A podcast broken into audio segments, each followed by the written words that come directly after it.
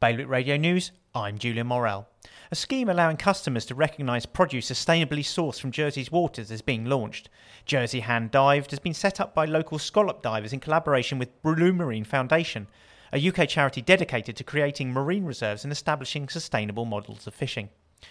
In Guernsey, the Civil Contingencies Authority is giving no sign as to when it might give up its emergency powers as life begins to return to normal after the pandemic.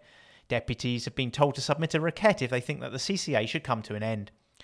Direct contacts of people with COVID in Jersey will be now be offered 10 days' worth of rapid COVID tests, which can provide results in as few as 20 minutes.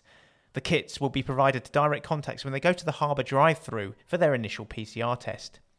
Seven interested parties have applied for a cannabis cultivation licence following the signing of a memorandum of understanding between Guernsey and the UK Home Office. Cannabis remains a controlled drug in the island, but from July, licensed businesses have been able to produce cannabis based medicinal products.